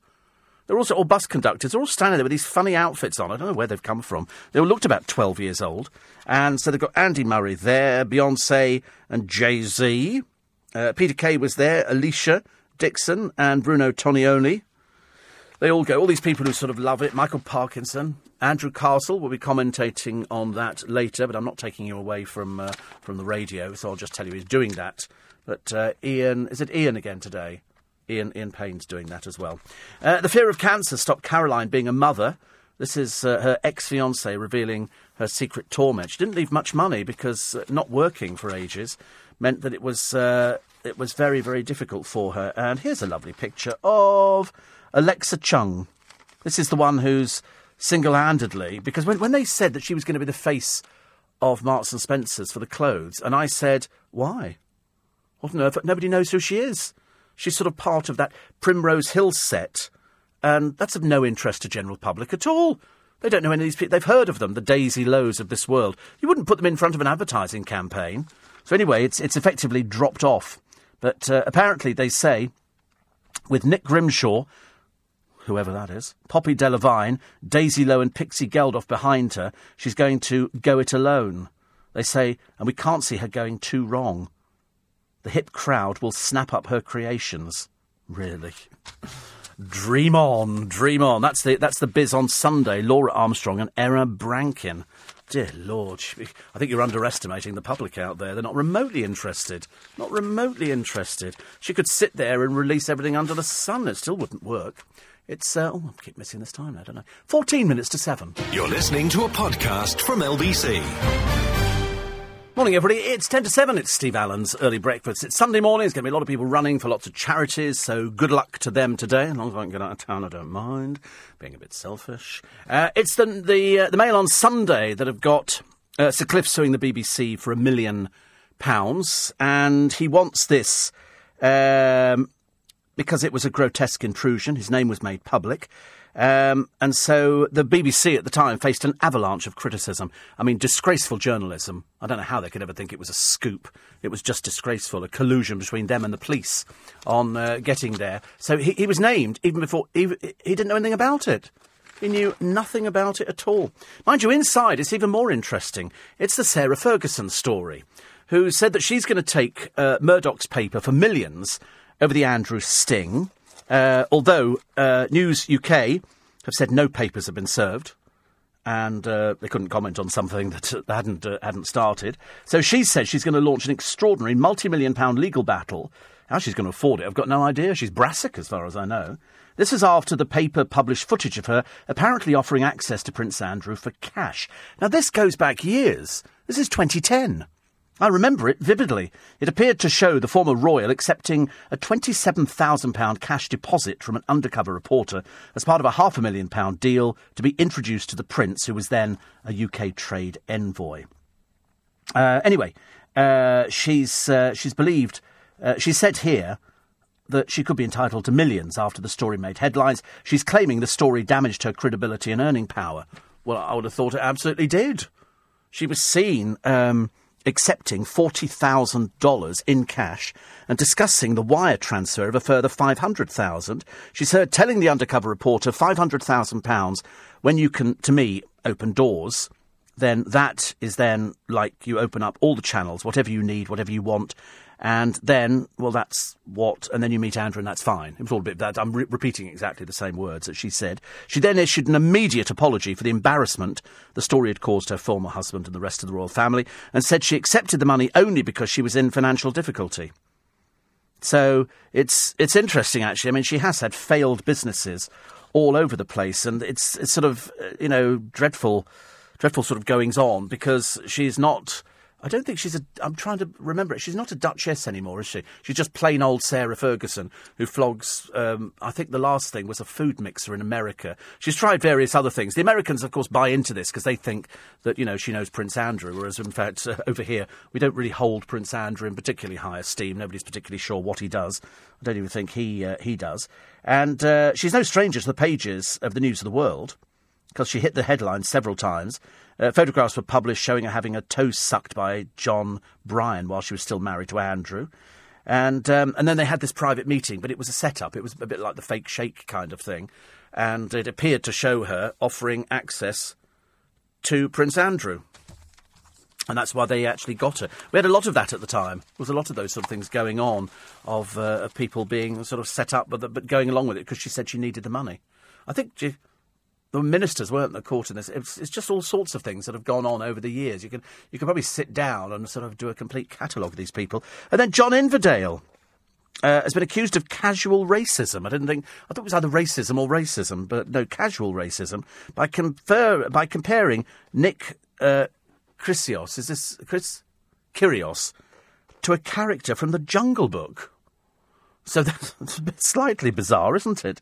Uh, he said he lumbers off like a character from the Jungle Book. I don't know who would lumber off the Jungle Book, my favourite film, incidentally. They say it's one of those films that every child's got to see. I would say go and see the original and then go and see the, the new one. It's lovely. The comments sparked a stream of complaints on Twitter. Users calling him disgraceful. They call for the corporation to sack him. One wrote, casual racism there, BBC. sorted out. Good heavens above, they couldn't sort out Jimmy Savile. So what they've done is they've actually. I mean, I remember they had to apologise uh, for Bartoli in 2013 for John Inverdale's comment that um, Bartoli was not a looker. I've had a look at the pictures. He seems to be fairly accurate on that one. It's funny, isn't it, that people sort of take offence, not the actual person. Not the actual person. It's always other people who stick their, their, their sixpenneth in and complain about something. Uh, following uh, Bartoli's straight sets victory over the German Sabine Lisicki, John Inverdale asked BBC, whatever that station is, live, do you think Bartoli's dad told her when she was little, you're never going to be a looker, you'll never be a Sharapova, so you have to be scrappy and fight? Other people complained about it. Oh, I think this absolutely outrageous. She never said a word because she's looked in the mirror. She knows what's looking back. It's as simple as that. It's like somebody saying to me, You're fat. And I go, Yep. so? Goodness sake, honestly. Why would anybody be worried about things like that? Casual racism on the other one. That's a very interesting one, isn't it? Lily, uh, she's moved to a small home. This is Lily Allen. Uh, she's hit by a huge uh, bill from the tax man. So she's had to sell her £4.2 million house. So she's, she's, she's blamed the tax man. Well, if you don't pay your tax, dear, then they, they come after you, don't they? And if you've got a house worth 4.2 million, you have the. Uh, she said, I've had a tough couple of years. Well, tough for you, dear. Tough for you. You've got tax to pay. I know it's really difficult. I know it's really difficult. And you've obviously got anger management problems. But, you know, if the taxman says you owe this, you've earned the money, you've enjoyed the luxury of it, why not pay the tax? Do what the rest of the country have to do. You know, I think she's. Uh, uh, her half sister uh, set up a clothing business with her called Lucy in Disguise. And then the rags to riches, so the pair clashing over the spending, and then they pulled out, and then that uh, collapsed. There was somebody from Geordie Shore whose business has also uh, collapsed as well. All these people set up these businesses. It's like somebody, they think, oh, I'll set up a hotel or I'll buy a bar. And you go, have you ever had a bar before? It's really, really tough work. At the church, the story here, who knew that the jail bishop was a serial sex offender. Amazing, honestly. The church is absolutely rife with it. Absolutely rife. And uh, look out, Zara, flirty Mike Tindall, flirting with Denise Van Outen. Apparently, poor little Mike Tindall, the failure, because in fact, every reality show he's been on, he's failed at. He's not been very good at all. But uh, he's got obviously earned some sort of little living. And uh, so he was at a, a celebrity cup golf tournament in South Wales. That's what you think of, isn't it, when you think of South Wales? You think of Celebrity Cup uh, tournament. There's a woman here who makes cakes, but they look like one of them. It's a tiger, fantastic, and an iguana. And these people are so clever. I'm very, I'm very envious of it because when I first looked at it, I thought, oh, that's a tiger. She's also done a, a crocodile. It's got threaded bars inside. It's like the people on the Food Channel. They make these beautiful wedding cakes and they've got spikes in to hold the blooming thing together. Tesco are using cynically British sounding names. Uh, Redmere Farms, sweet potatoes. Rosedene Farms for the apples. Uh, and also Boswell Farms. But in fact, they're Morocco, Senegal, or the Honduras. And now the Farmers Union are considering legal action against stores for potentially misleading customers. The trouble is, you have to read it, don't you, to find out where it actually comes from. It doesn't doesn't help all the time. I bought some um, peaches the other day. Where are these from? These are from Spain. And these are these flat peaches, which everybody likes. Donut peaches. Donut peaches. I gave one to my boss a few years ago, I think when, when they first came out, and he went, Oh, Steve, I've not seen that before. Bless him. And uh, so they're quite nice, actually, flat peaches. They've sort of taken over, you know, because peaches are just lovely, but they're so blooming messy, aren't they? Very, very messy. Uh, just about it for this morning. I was trying to find something else which was going to intrigue you, but it's, it's been, a, it's been an odd morning for the papers, as you will discover as we go through the day. Uh, make us all proud, Andy say the Sunday Express. Oh, sorry, I'm so sorry. That's twice it's done that. I, keep, I forgot to actually turn down the thing. And um, a friend of mine, Jim, is on the A12 in Essex after one of the most fabulous weddings. They had fireworks. Yes, I heard about that the other day. I like the idea of fireworks at a, at, at a wedding. I did a, a 21st birthday party in uh, just outside Vienna years ago, and they had fireworks as well. I mean, like serious fire. Doesn't it make a difference? Doesn't it make a difference, Jim, when you actually get fireworks and they're so, and they're so good, they're so so good, and you think that's what I'd like fireworks all year round and lots of other nice things. Listen, have yourself a fantastic day. As I said before, if you're one of those taking part in the 10 kilometre, good. And I hope you raise lots of money. I hope I can manage to get the car out of London because uh, I'm going off to a private screening now. How lucky am I? A private screening of Star Trek, which I'm very much looking forward to. I wonder if there's other people going to be there. I wonder if it's going to be other people. Anyway, I'll be back with you tomorrow morning on LBC. Follow me on Twitter at Steve Allen Show. You can listen to LBC, of course, whenever you want, wherever you are. Download the free LBC app for your mobile or tablet. Never miss a moment. Leading Britain's conversation at 10, it is Nigel Farage, but right now, Ian Payne. If you enjoyed this podcast, listen to Steve Allen live from 4am Monday to Friday and Saturday and Sunday from 5am